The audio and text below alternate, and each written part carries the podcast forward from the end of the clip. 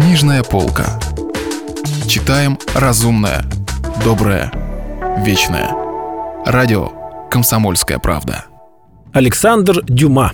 «Три мушкетера». Читает Стас Бабицкий. Продолжение.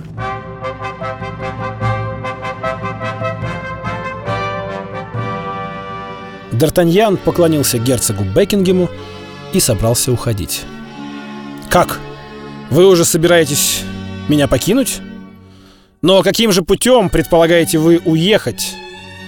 С улыбкой спросил герцог. «Как вы выберетесь из Англии?» «Да, правда. Будь я проклят! Эти французы ничем не смущаются. Я забыл, что Англия — остров, и что вы — владыка его». С улыбкой ответил Д'Артаньян. «Что ж, отправляйтесь в порт. Спросите Брикзунд и передайте капитану это письмо. Он отвезет вас в маленькую французскую гавань, где обыкновенно, кроме рыбацких судов, никто не пристает. Как называется эта гавань, милорд? Кажется, Сен-Валери. Но погодите, приехав туда, вы зайдете в жалкий трактирчик без названия, без вывески. Настоящий притон для моряков. Ошибиться вы не можете, там всего один такой и есть. Вы спросите хозяина и скажете ему «forward», что означает «вперед». Это пароль. Тогда хозяин предоставит в ваше распоряжение оседланную лошадь и укажет дорогу, по которой вы должны будете ехать. На вашем пути вас ожидают четыре сменные лошади. Если вы пожелаете, то можете на каждой станции оставить ваш парижский адрес. И тогда все четыре лошади будут отправлены вам во след. Две из них вам уже знакомы, и вы, кажется, как знаток, могли оценить их. Это те самые, на которых мы с вами скакали из Винзора. Остальные, можете положиться на меня, ничуть не хуже. Эти четыре лошади снаряжены как для похода. И при всей вашей гордости, Д'Артаньян, вы не откажетесь принять одну из них для себя и попросить ваших друзей также принять по одной из них. Впрочем, ведь они пригодятся вам на войне против Англии. Цель оправдывает средства, как принято у вас говорить. Хорошо, милорд, я согласен, сказал Д'Артаньян. И даст бог, мы сумеем воспользоваться вашим подарком. А теперь вашу руку, молодой человек. Быть может, мы вскоре встретимся с вами на поле битвы, но пока мы, я полагаю, расстанемся добрыми друзьями. Да, милорд, сказал Д'Артаньян, но с надеждой вскоре сделаться врагами. Будьте покойны, это я вам обещаю. Полагаюсь на ваше слово, милорд. Д'Артаньян поклонился герцогу и быстрым шагом направился в порт. Против лондонского Тауэра он отыскал указанное судно. Протянул письмо капитану, и тот сразу же поднял паруса. 50 кораблей, готовых к отплытию, стояли в гавани в ожидании.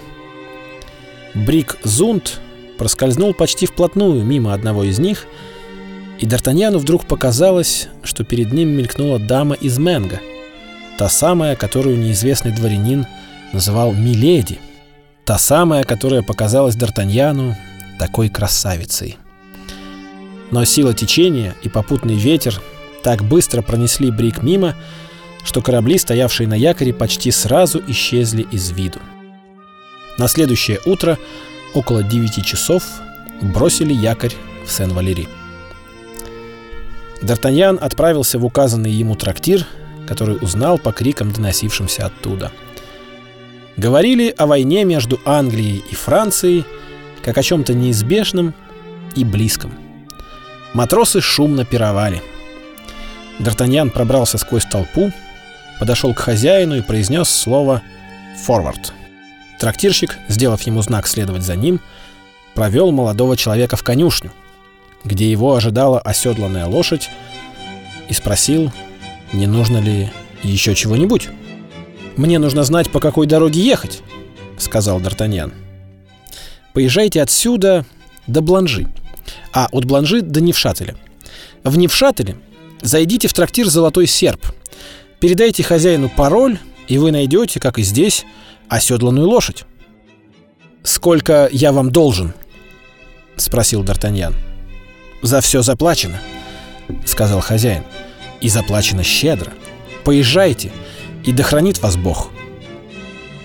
«Аминь». «Аминь», — ответил молодой человек, пуская лошадь галопом. Через четыре часа он был уже в Невшателе. В Невшателе, как и в Сен-Валерии, его ожидала оседланная лошадь. Д'Артаньян хотел переложить пистолеты из прежнего седла в новое, но в нем оказались точно такие же пистолеты. «Ваш адрес в Париже?» — спросил хозяин трактира. «Дом гвардейцев, рота Дезессара». «Хорошо», — сказал хозяин. «По какой дороге мне ехать?» — спросил гасконец. «По дороге на Руан. Но вы объедете город слева. Там будет трактир, щит Франции. Не судите о нем по внешнему виду. В конюшне окажется конь, который не уступит этому. Прощайте, хозяин. Прощайте, господин гвардеец. Д'Артаньян пустил лошадь во весь опор. В Руане повторилось то же самое. Предупредительный хозяин, свежая и отдохнувшая лошадь. Д'Артаньян оставил, как и на прежних станциях, свой адрес и тем же ходом понесся в Пантуаз. В Пантуазе он в последний раз сменил коня и в 9 часов вечера галопом влетел во двор дома господина де Тревиля. За 12 часов он проскакал более 60 миль. Господин де Тревиль пожал Гасконцу руку несколько сильнее обычного и сообщил Д'Артаньяну, что рота господина де Зессара как раз несет караул в Лувре.